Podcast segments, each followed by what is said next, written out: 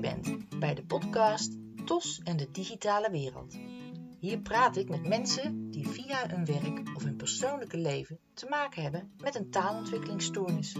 Kortweg een TOS.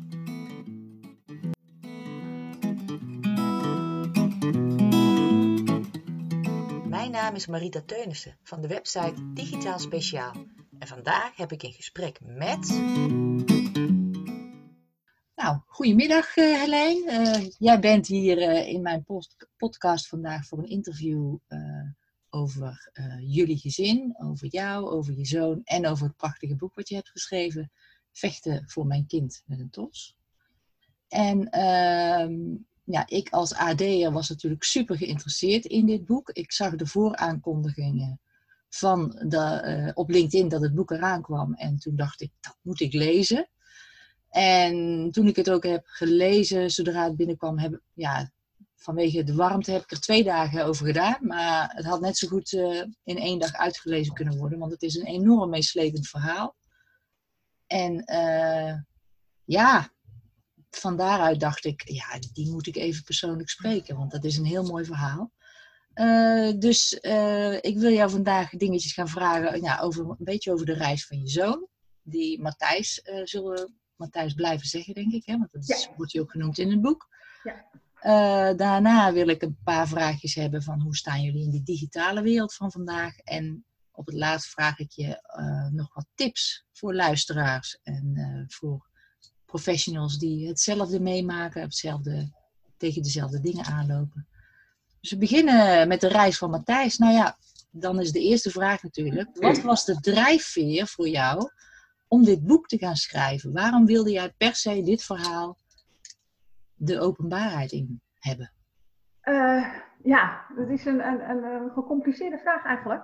Um, in eerste, eerste instantie omdat TOS zo ontzettend onbekend is. Uh, en daar loop je als ouder heel erg tegenaan.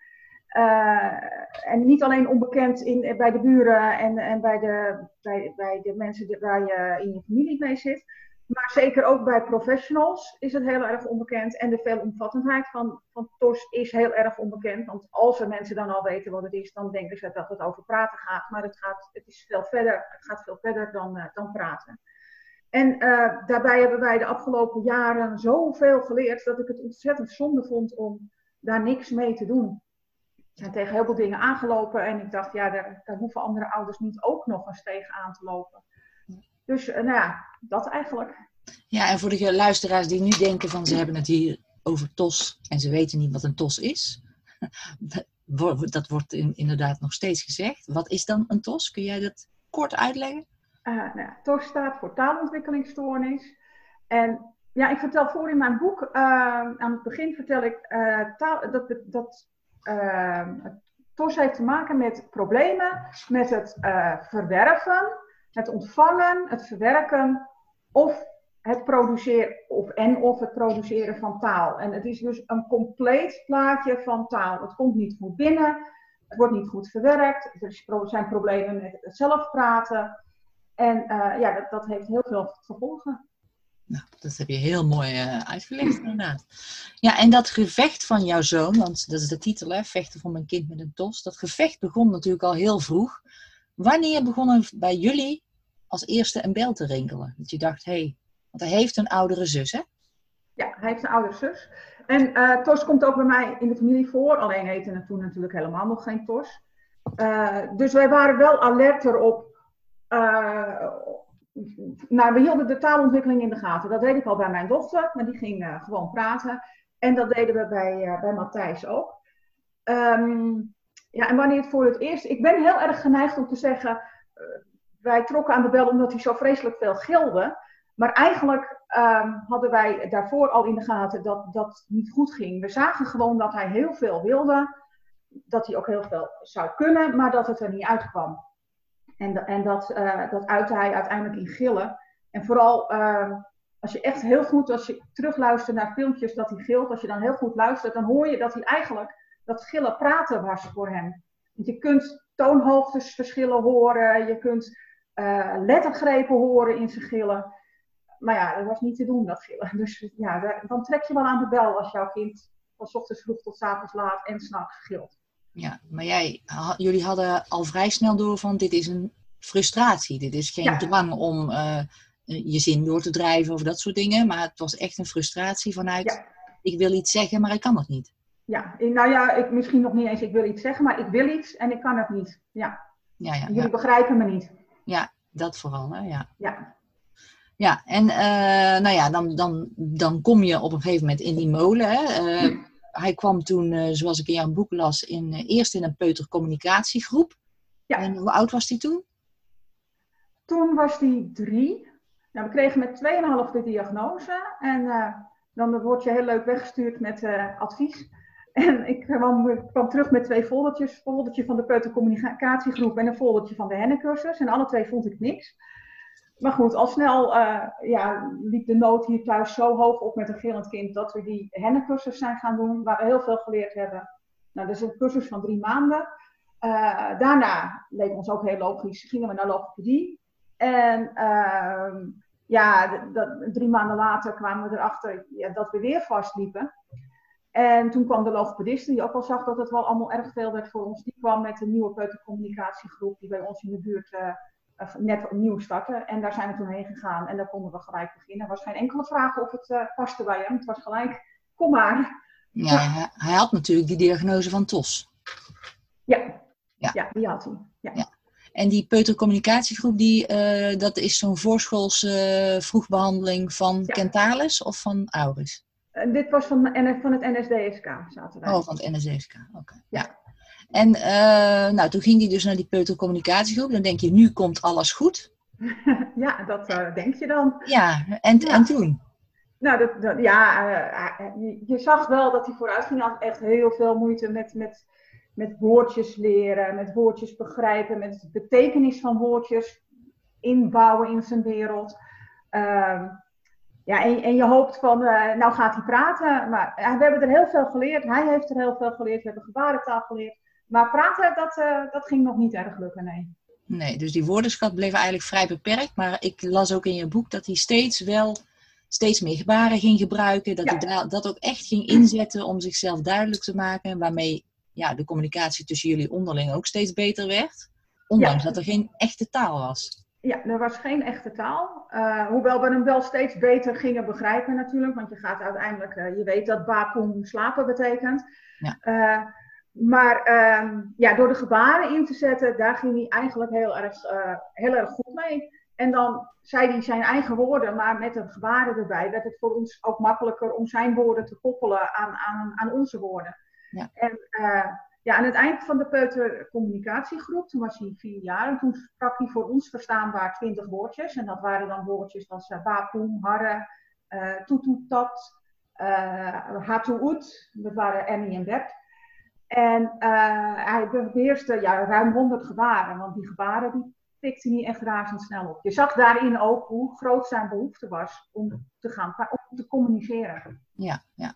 En uh, ik uh, begreep dat jullie ook voor de communicatie tussen de peutergroep thuis en uh, voor, voor, de thuissituatie en de peutercommunicatiegroep een contactschrift gebruikten of startte dat pas daarna?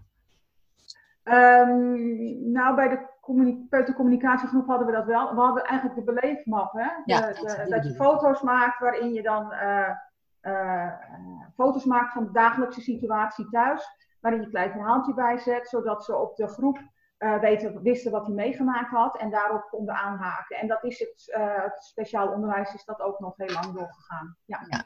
En hoe heb je dat uh, ervaren, zo'n beleefmap? Um, in het begin was het even zoeken van hoe je daar invulling aan moet geven.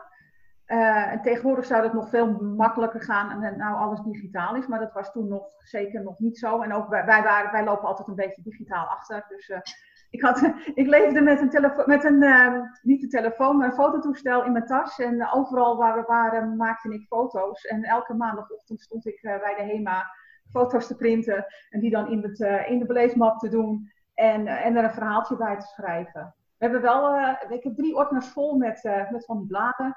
En we hebben wel een hele mooie gedocumenteerde jeugd van hem op die manier gekregen. Ja, dat is ja. natuurlijk wel het voordeel dat het niet digitaal was. Dat je in ieder geval ja. iets lijfelijks hebt overgehouden. Ja, ja, ja. En daar heb ik ook uh, heftig uitgeput om mijn boeken te kunnen maken hoor. Ja. Um, nou ja, vanuit die uh, peutergroep ging hij dus naar uh, SO, hè, naar speciaal onderwijs. Ja. Naar de kleutergroep van het speciaal onderwijs. En welke school was dat? Moet ik... Oeh. dat was cluster 2. Cluster ja, cluster 2 school. Ja, ja, ja. speciaal onderwijs voor spraak- en taalstoornissen. Ja. En daar ging hij dus naar een, uh, naar een kleutergroep. En dan denk je ook van, lijkt mij als ouder, dus je denkt, nou, nu, uh, nu gaan ze echt aan de slag met hem, want dit is echt school. Ja. En hoe beviel dat? Nou, ze gingen ook echt met hem aan de slag. En uh, hij kreeg, uh, dat was natuurlijk gewoon vijf dagen in de week. En de peutercommunicatiegroep was uh, aan het eind drie, drie ochtenden in de week. Dus hij ging sowieso nog veel meer naar school. We kregen ook weer opnieuw een gebarencursus, dus dat was ook heel fijn. En, en hij ging daar praten. En dat was echt, echt heel fijn. Ja, hij ging echt met sprongen vooruit. Hij had natuurlijk logopedie op school, in de school.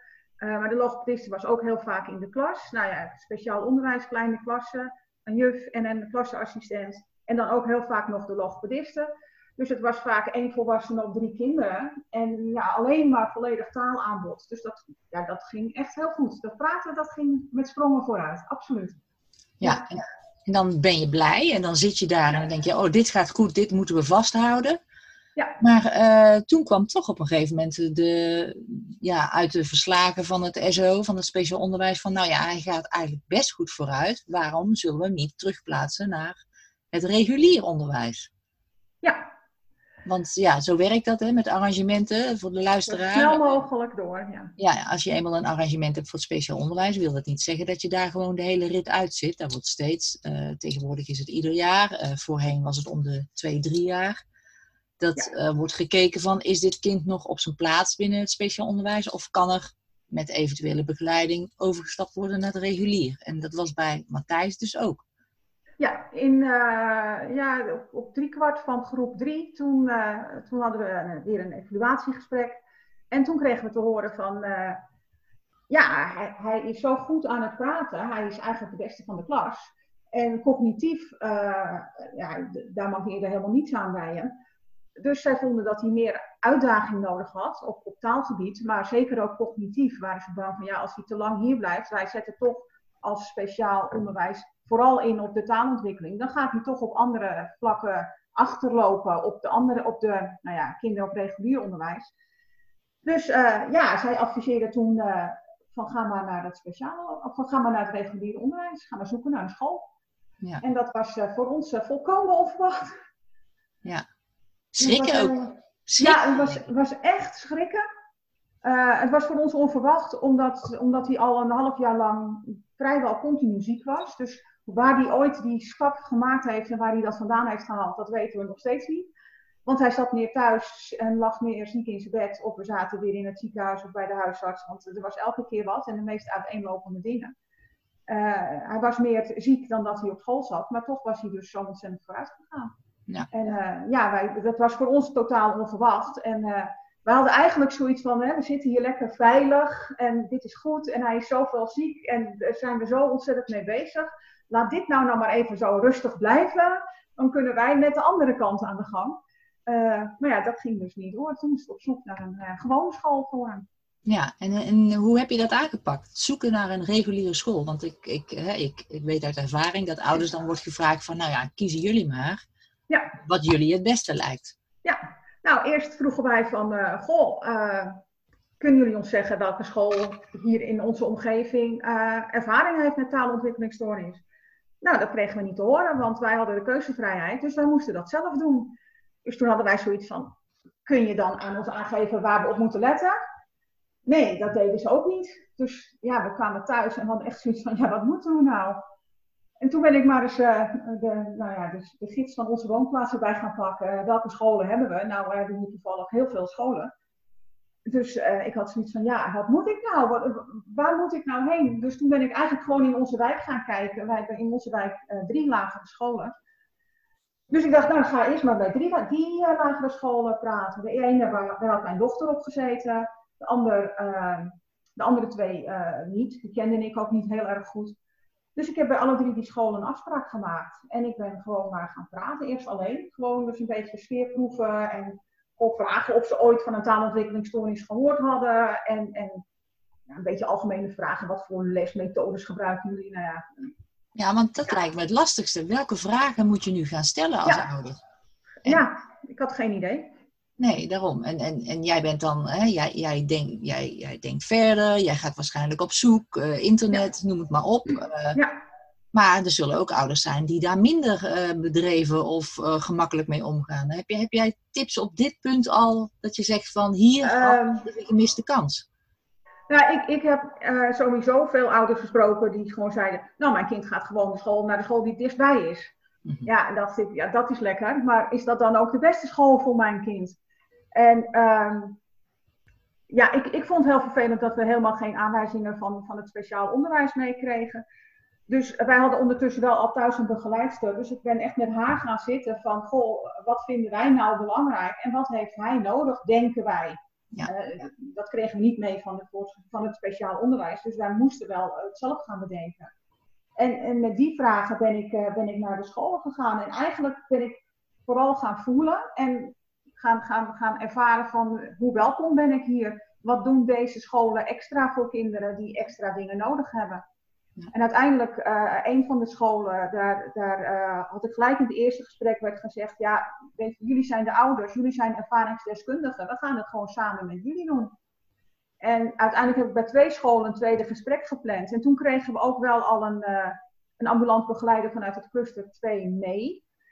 Toen, dat heeft wel een tijdje geduurd voordat we die kregen, maar bij de tweede afspraak eh, ging die mee.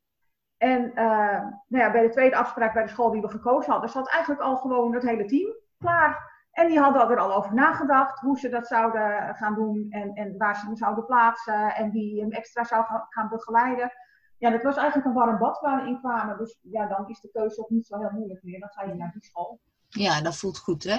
En je Ja. zegt van, ik, we kregen toen een ambulant begeleider mee, maar je zegt ook net, eh, en dat heb ik ook in jouw boek gelezen, jullie hadden een extra begeleider. Ja. Zelf geregeld, begreep Ja. ik. Thuis, ja. Thuis, hè? En dat was ook iemand met eh, cluster 2 ervaring? Was Nee, nee, niet. nee. Geen cluster 2 ervaring. Oké, maar dat was iemand die eh, vaker kinderen begeleidt. Ja, absoluut. Nou, onze zoon, wat ik al vertelde, hij gilde heel veel toen hij klein was.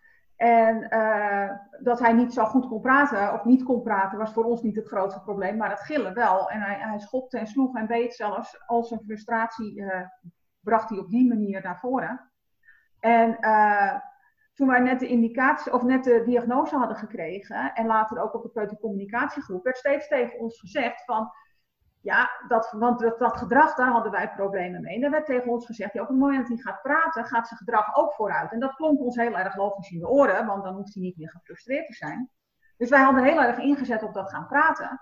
En toen hij op speciaal onderwijs zat en ging praten, toen hadden wij zoiets van, ha, nou gaat het beter worden met zijn gedrag. Maar dat gebeurde niet.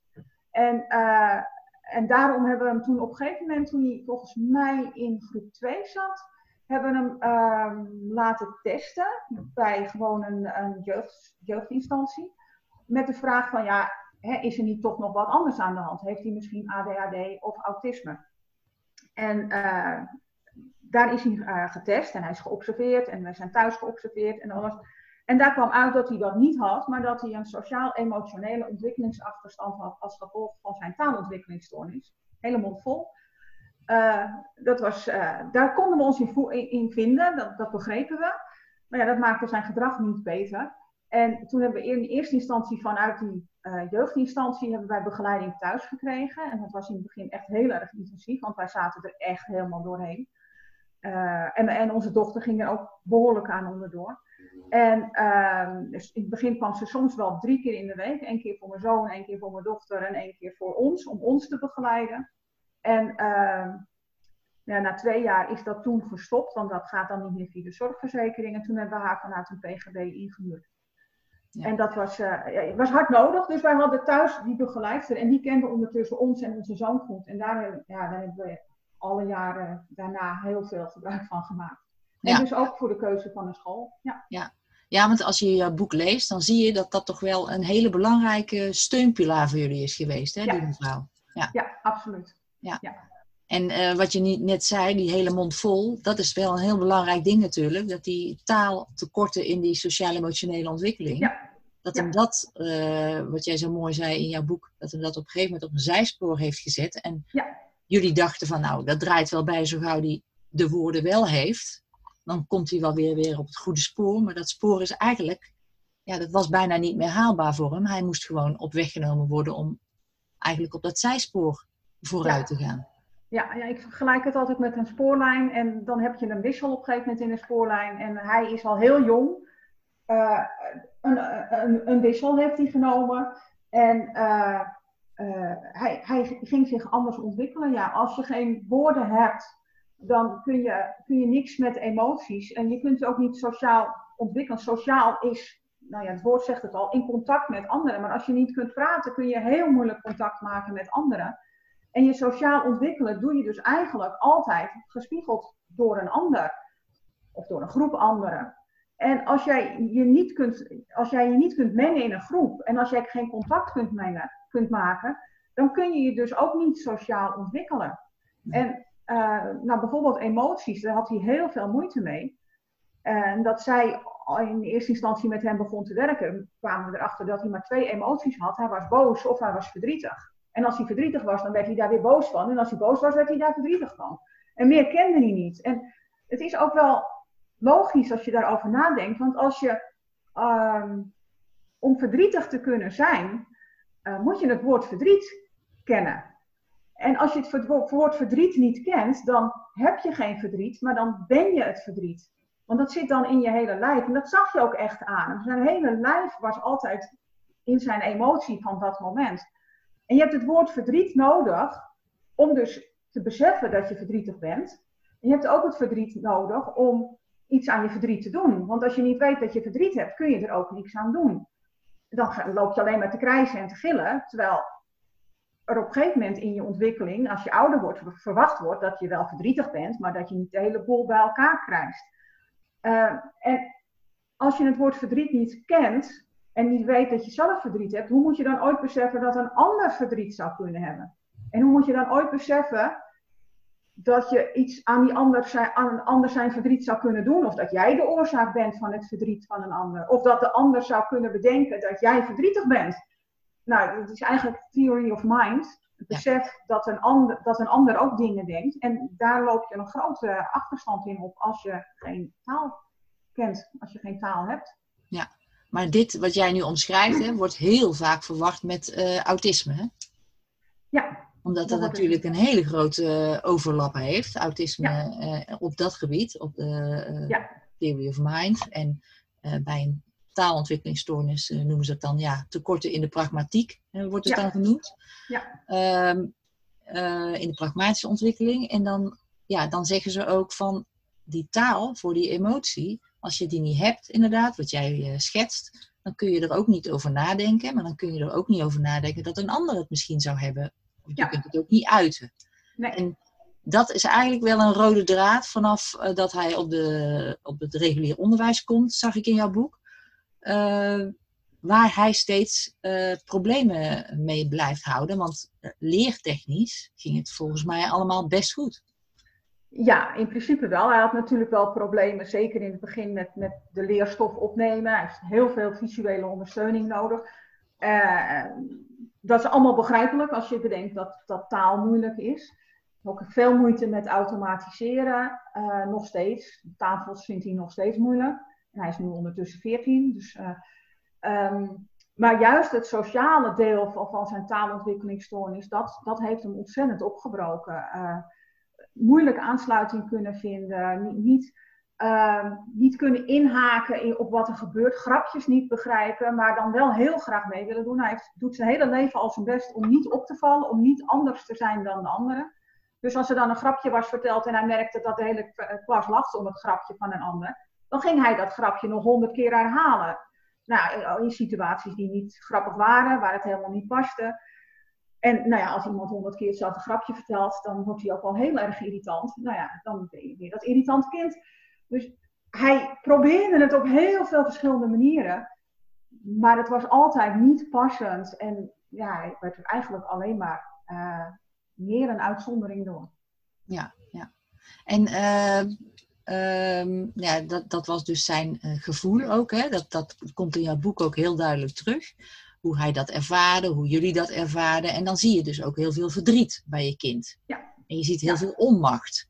En Ja. jullie lopen, eh, zoals je kunt lezen in het boek, ook tegen je eigen onmacht aan. Want je vindt lang niet altijd goed gehoor bij eh, de professionals op school. Nee, dat is, eh, dat is lastig. Ja, de professionals die, die zeker de eerste jaren was echt heel goed. Er werd echt heel veel ingezet op school. Er was heel veel begrip voor. Maar op een gegeven moment wordt er wel verwacht dat een kind stappen gaat maken. En als je in groep 7 zit, ja, dan, dan, dan wordt het niet meer geaccepteerd dat als jij valt op het schoolplein, dat jij het hele schoolplein bij elkaar krijgt, omdat jij gevallen bent. En als jij de hele tijd wat, wat hij bijvoorbeeld deed, eh, eh, als hij dacht dat je een vriend was van hem, dan, dan wilde hij, was hij daar zo blij mee dat hij dat kind niet meer losliet, bij wijze van spreken. Ja, dan, dan ga je claimend gedrag vertonen. Het, het, het werd steeds meer irritatie eigenlijk bij de leerkrachten ook van, ja, hè, hij moet nu toch wel eens dat ook kunnen. En dat kon hij niet. Nee. Ja, en dan heb je natuurlijk ook het feit dat eh, hoe ouder kinderen worden, hoe meer talig ze met Ja. elkaar gaan eh, ja, omgaan.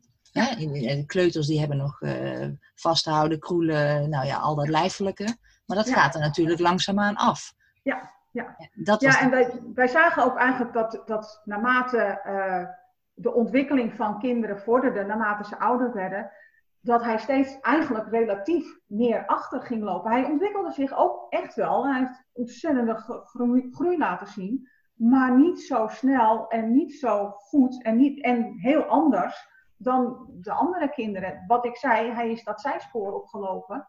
En hij komt niet meer terug op het originele spoor. Hij zal nooit worden zoals, die, zoals andere kinderen. Nee, dus ja, ja de, de, de zin, eh, de tos is klaar, dat Ja. bestaat in jouw ogen niet. Hè? Nee. nou, nee, in mijn, in ook niet, maar Nee. Nee. wat, Dat ja, ook. ja, die, restverschij- die restverschijnselen eigenlijk, zoals ik het nou eventjes zo eh, kort door de bocht eh, zal noemen, die blijven natuurlijk altijd aanwezig, ondanks dat zijn spraak goed is ontwikkeld en ondanks dat zijn woordenschat op niveau is gekomen. Ja, ja, ja, zijn woordenschat is zeker op niveau. Hoewel ik wel altijd hoor dat hij een andere woordenschat heeft dan kinderen uit, eh, van zijn eigen leeftijd. Dat hij toch eh, nou ja, andere woorden gebruikt. Minder, minder voor de hand liggende woorden.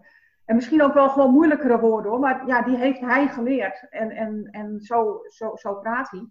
Ehm, maar ja, hij praat eigenlijk goed. En eh, ook ja, de meeste mensen waar, waar je dan zegt van hij heeft een taalontwikkelingsstoornis, oh, daar merk ik helemaal niks van. Nee, want hij praat wel goed, maar ja, andere dingen, daar heeft hij nog steeds heel veel problemen mee. Bijvoorbeeld, nou ja, wat ik zei, eh, sociale contacten zijn heel moeilijk. Eh, en hij wilde zo ontzettend graag bij horen. Eh, maar ook eh, ja, leerstof opnemen, maar executieve functies, plannen, het overzien, dat zijn allemaal dingen waar je in je hoofd heel veel taal voor nodig hebt. En waar hij heel erg veel tegenaan loopt. Ja. Ja. En dat blijft, dat gaat ook niet, niet, ja, ik denk niet dat dat ooit echt overgaat. Ja, en dan heb je het vreemde in eh, het hele arrangementenverhaal. Dat ze dan wel zeggen bij een arrangement van eh, we kijken naar de logopedische testgegevens. En eigenlijk is eh, Matthijs is voldoende ontwikkeld, dus we gaan het arrangement stoppen. Dat was op een Ja. gegeven moment. Hè. Het werd afgeschaald van medium naar licht. Dus de, hè, de, intense, de intensiviteit werd van twee keer naar één keer per week. is dat dan tegen Ja, het, het lag bij ons even anders, want ik zit, wij zitten in het gebied van viertaal.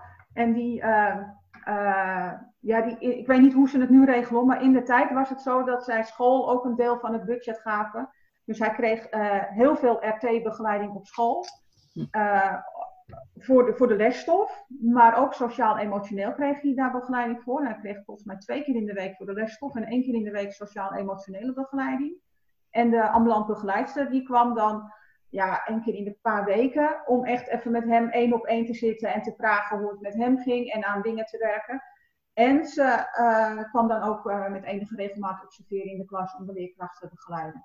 Ja. En eh, ja, in groep 7, eh, eind groep 7 liep zijn arrangement af. En halverwege groep 7 werd daar natuurlijk gewerkt aan een, gekeken voor een nieuwe aanvraag. Dus weer de logopedische testen. Nou, daar kwam je heel goed uit. Dat wisten we ook wel.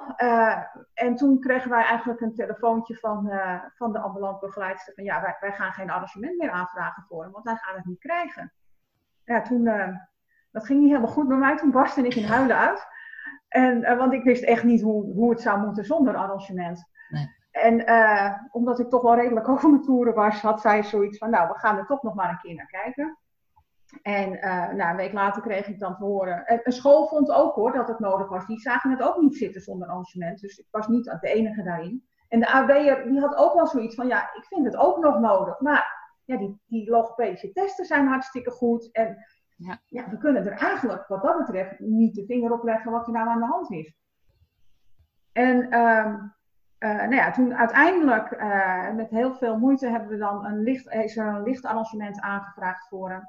En dat heeft hij ook gekregen.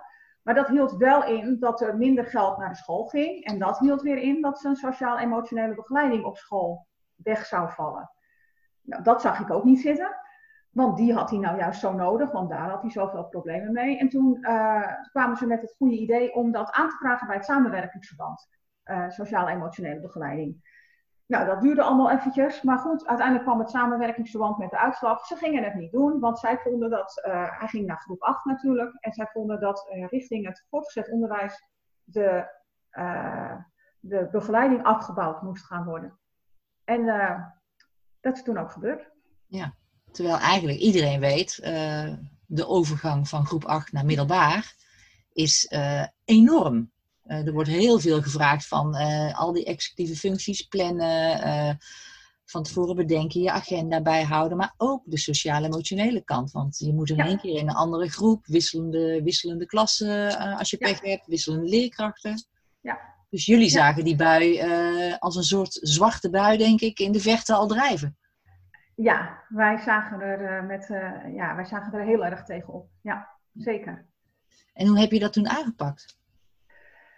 Uh, nou ja, we hebben er met school over gesproken en met de ambulante begeleiding en ook met onze begeleidster thuis, groot MDO-overleg. En ja, iedereen vond dat, dat ze dat heel goed hadden bedacht hoe ze dat gingen doen. En daar moesten wij vertrouwen in hebben. Dus en aangezien we al vier jaar op die school zaten en het ook uh, vier jaar goed was gegaan, hadden wij zoiets van. Het voelde voor mij heel erg niet goed, maar ja, we, hadden, konden geen reden aanvoeren waarom het niet goed zou gaan. Dus ja, dan ga je zo groep acht jaar in.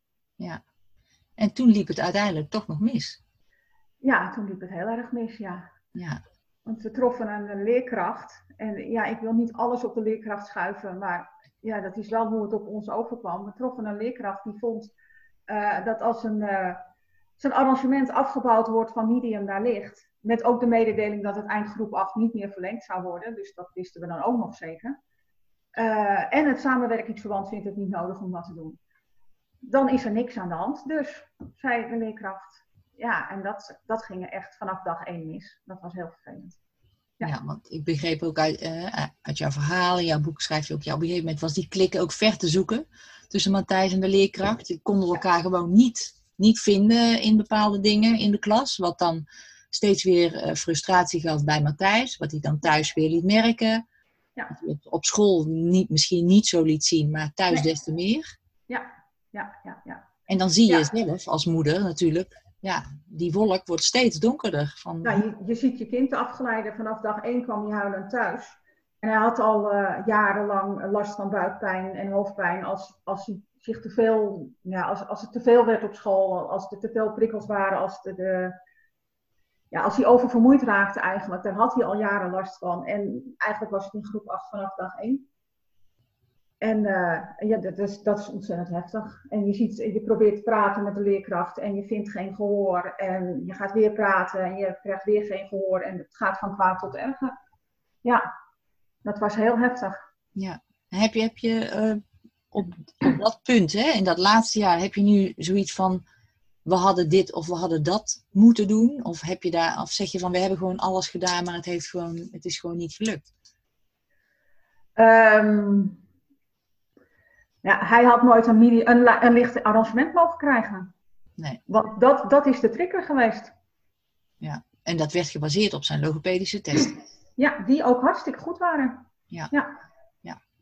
En dan komt natuurlijk ja, de, de, de kern van jouw boek ook, van logopedische testen. Die testen niet hoe het, in het op het sociaal-emotionele communicatieve vlak gaat. Nee, ik, uh, ik zeg altijd taalontwikkelingsstoornis is meer dan leren praten. En het stopt niet met leren praten. En, en ja, dat, dat is waar heel veel ouders tegenaan lopen, maar wij, waar wij ook tegenaan gelopen zijn. Ja, dat, dat er puur voor de indicaties gekeken wordt naar de logopedische testen. En ja, het is prachtig, een logopedische test, maar dat is in een één op één situatie met een logopediste die je kent en die ook nog eens heel begripvol is, de tijd neemt.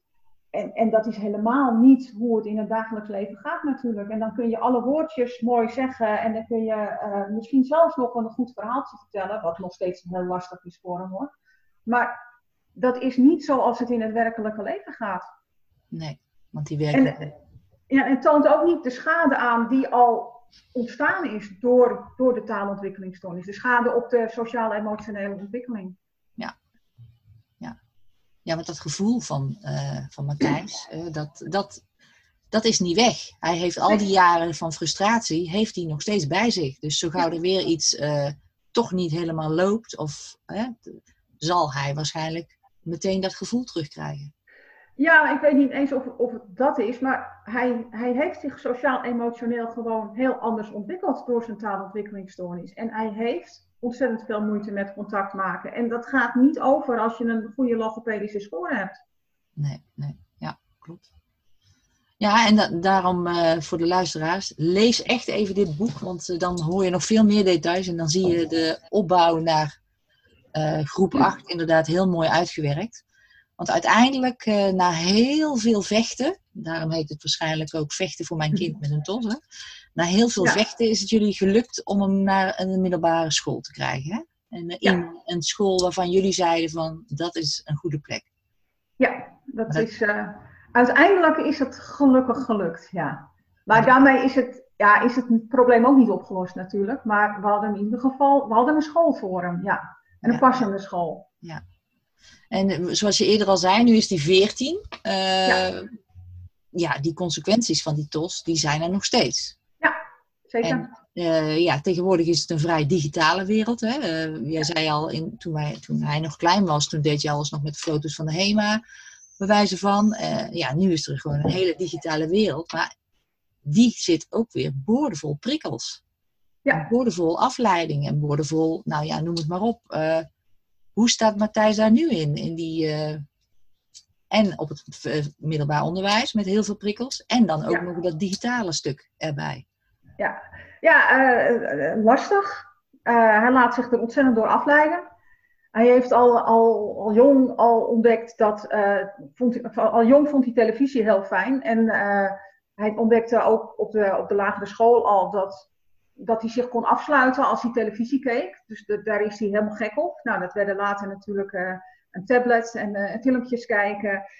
Hij is uh, helemaal gek van game meneer. Dus dat horen we de hele dag op de achtergrond. En op zo'n plat Amsterdamse horen wij game meneer de hele dag. Um, en daar verdwijnt hij ook helemaal in. hij hoort helemaal niks meer, hij ziet niks meer, hij doet niks meer. Hij is bijna niet uit los te weken. Ja, ja. moeilijk. Ja, maar dat, dat geeft veiligheid. Maar er zal ook een stukje onveiligheid komen met social media. En, uh... ja, hij is gelukkig nooit, nooit gepest uh, digitaal. Daar zijn we heel blij om. Uh, ja, ja, mag het eigenlijk niet zeggen van hem. Ik kijk regelmatig zijn WhatsApp na om te kijken of, of de gesprekken die daar gevoerd worden. Um, ja, vooral eigenlijk of hij of hij uh, niet over grenzen van anderen heen gaat. Want daar heeft hij heel veel moeite mee om te voelen. En, uh, en daar raakt hij heel veel vrienden door kwijt. Dus dat houden we altijd wel een klein beetje met een scheef oog in de gaten. Of die, of, die, of die mensen ook weer loslaat, zeg maar. Want Pac-Man, wat hij vroeger was, een vriend laat hij niet los, dat heeft hij nog steeds. Dus daar, daar moeten we af en toe wel in sturen. Ja, daar komen we natuurlijk ook wel eens regelmatig vreemde dingetjes tegen op zijn telefoon uh, dating sites en zo. En nou, dat moet van ons altijd weer af. En uh, ja, dat, dat zijn lastige dingen voor hem. Hij ziet ook niet heel. Uh, ik denk dat veel kinderen het moeilijk zien, maar het verschil tussen wat, wat, wat goed is en wat net niet kan, dat is lastig. Ja, ja die mediawijsheid is natuurlijk uh, enorm. Uh, ja, die is al moeilijk voor, ja. voor tieners van deze leeftijd. Ja. op heet het ten dagen, zeg maar. Maar voor kinderen met een tos nog is extra moeilijk. Ja, dat is echt, echt moeilijk, ja. Ja, want het inschatten, van, ja, inschatten van een taalgebruik uh, bij social media is al lastig, denk ik. Ja, ja. En ik denk ook dat hij, uh, uh, hij is heel kort van stof altijd, zeker op social media. En, en, en heel erg ehm, ehm, eenvoudig, laat ik het zo zeggen zijn taalgebruik. Ja, dat, dat, is ook moeilijk. Ja, het, het is moeilijk gewoon. En nu, nu je natuurlijk met, uh, met, met het digitaal onderwijs, ja, dat, dat is helemaal lastig voor hem. Want elke leerkracht gebruikt een ander systeem. En voor elke leerkracht moet je op een andere manier inloggen. En uh, wordt op het laatste moment, uh, kan je dan toch weer niet inloggen, omdat er ergens iets fout gaat. Of onze eigen wifi-verbinding is niet goed, dan mist hij een les. Of uh, het is toch op 1,5 uur eerder gezet, wat hij niet in de gaten heeft. Uh, nou ja, het is echt, echt een ramp gewoon. Echt een ramp. Ja, helemaal, heel leuk. Krijgt hij daar, uh, je hebt, vroeger heb je, heb je hem hulp gegeven op zijn sociaal-emotionele ontwikkelingen. Die hebben jullie zelf via een PGB ingekocht, vertelde je. wordt er nu iets mee gedaan om hem hier doorheen te loodsen, door die digitale wereld? Nee, nee nee. We, houden, het zelf een beetje in de gaten. En ja, ik vind dat school er eigenlijk ook meer in moet doen. We hebben binnenkort weer eens een MBO, ook hierover.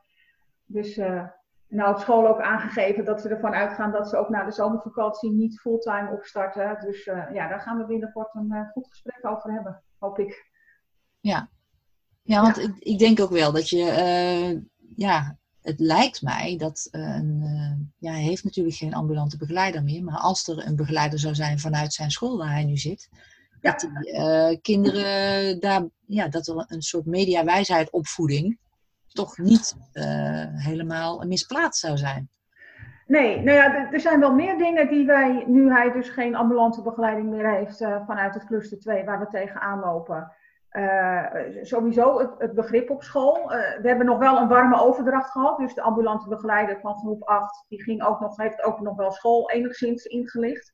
Maar waar wij bijvoorbeeld dit jaar tegenaan liepen, die ambulant begeleider heeft in groep 1 gezegd van hij heeft extra tijd nodig voor toetsen, want hij doet er langer over. En nou ja, de, halverwege groep, de eerste klas was, was, stopte zij ermee. Dus toen hebben wij dat zelf opgepakt. Nou, uh, dat hij aan de tweede begon, hebben we weer gezegd. Hij heeft extra tijd nodig. Oh ja, dat was ook zo. Nou, vooruit, dat krijgt hij dan. Maar dan ging hij naar de derde.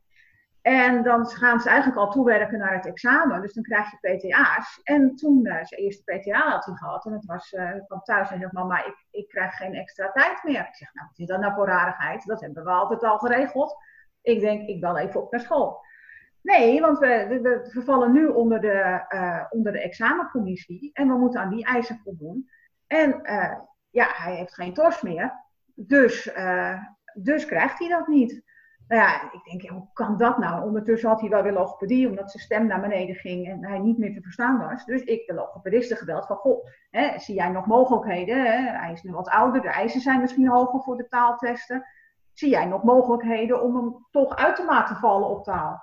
Ja, zijn we helemaal getest en dat lukte dus niet. Dus dat was, hij was nog steeds genoeg, goed genoeg. Dus dat was wel heel vervelend. En toen kwam ik toevallig ging ik naar een, uh, naar een masterclass over TOS. En toevallig zat, uh, kwamen we over examens voor kinderen met TOS.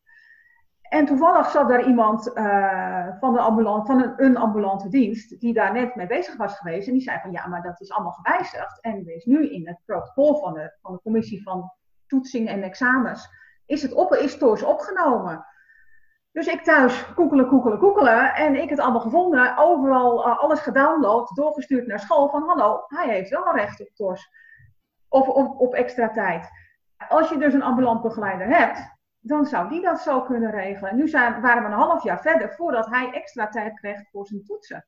Ja. ja het, is, het is te bizar, omdat je geen begeleiding meer hebt en scholen gewoon echt niet weten wat de regels zijn en gewoon niet eens weten wat een taalontwikkelingsstoornis is. moet je overal zelf achteraan. Ja. En dus uh, ja, dat is eigenlijk wel een van de grote dingen uh, wat jij zegt. Hè? Het is niet, tos, stopt niet, ook al is er geen diagnose misschien meer te bepalen vanuit de logopedische testen en de begeleiding. Uh, zou, al is het dan een stukje op de achtergrond, maar zou eigenlijk veel langer aanwezig moeten zijn. Ja, nou, misschien weet je, ik denk dat mijn zoon zelf nu op school zijn draai wel zo ongeveer heeft gevonden. Maar je moet iets hebben waar je terug kan vallen. Als ouders zijnde en als school zijnde.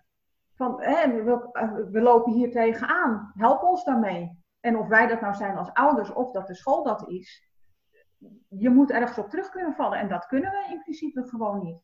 Ja, een, een, aanspreekpunt binnen, vanuit cluster 2 of iets dergelijks. Ja, op zijn minst. Op zijn minst.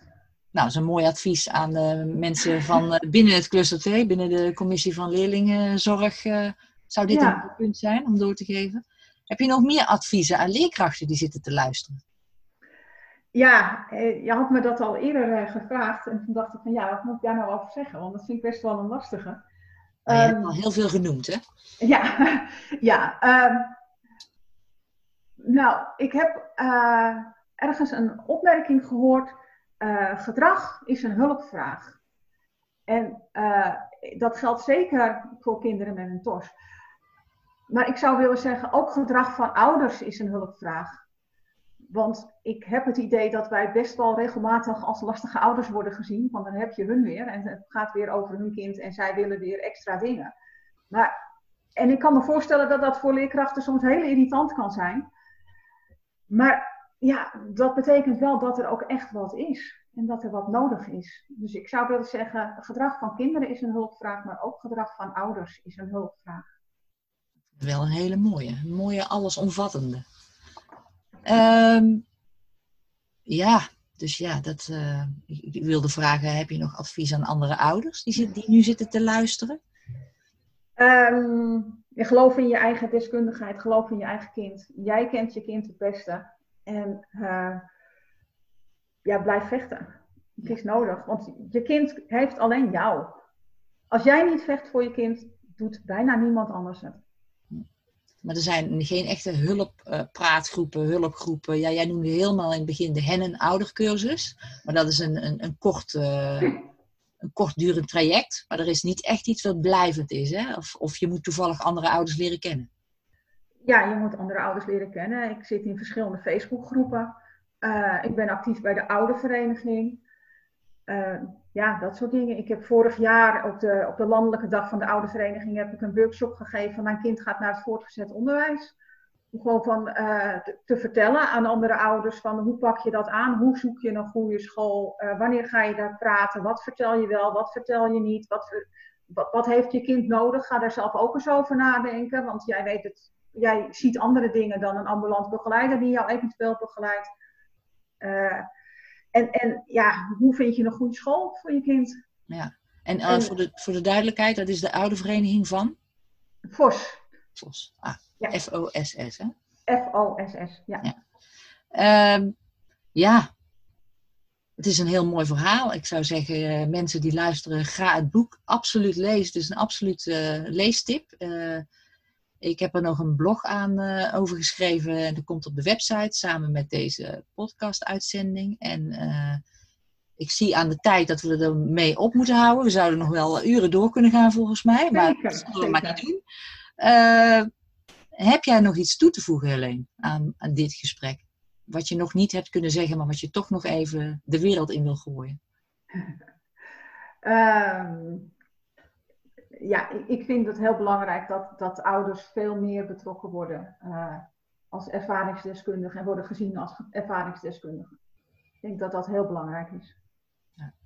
Nou, je hebt mij in ieder geval geïnspireerd als AD'er om nog beter naar ouders te gaan luisteren en nog harder te vechten voor kinderen waarvan ik zelf ook wel eens denk, dit arrangement stoppen, ik weet het niet.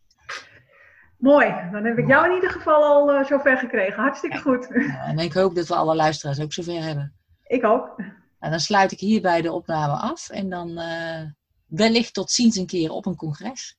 Ja, gaat vast lukken. Spreken we elkaar vast. Ja. Bedankt voor uh, je gesprek. Dankjewel. Dit was alweer het einde van deze aflevering van de podcast TOS en de digitale wereld. Bedankt voor het luisteren. Je kunt je abonneren op deze podcast via een van mijn social media kanalen of via mijn website Digitaal Speciaal. Tot de volgende podcast.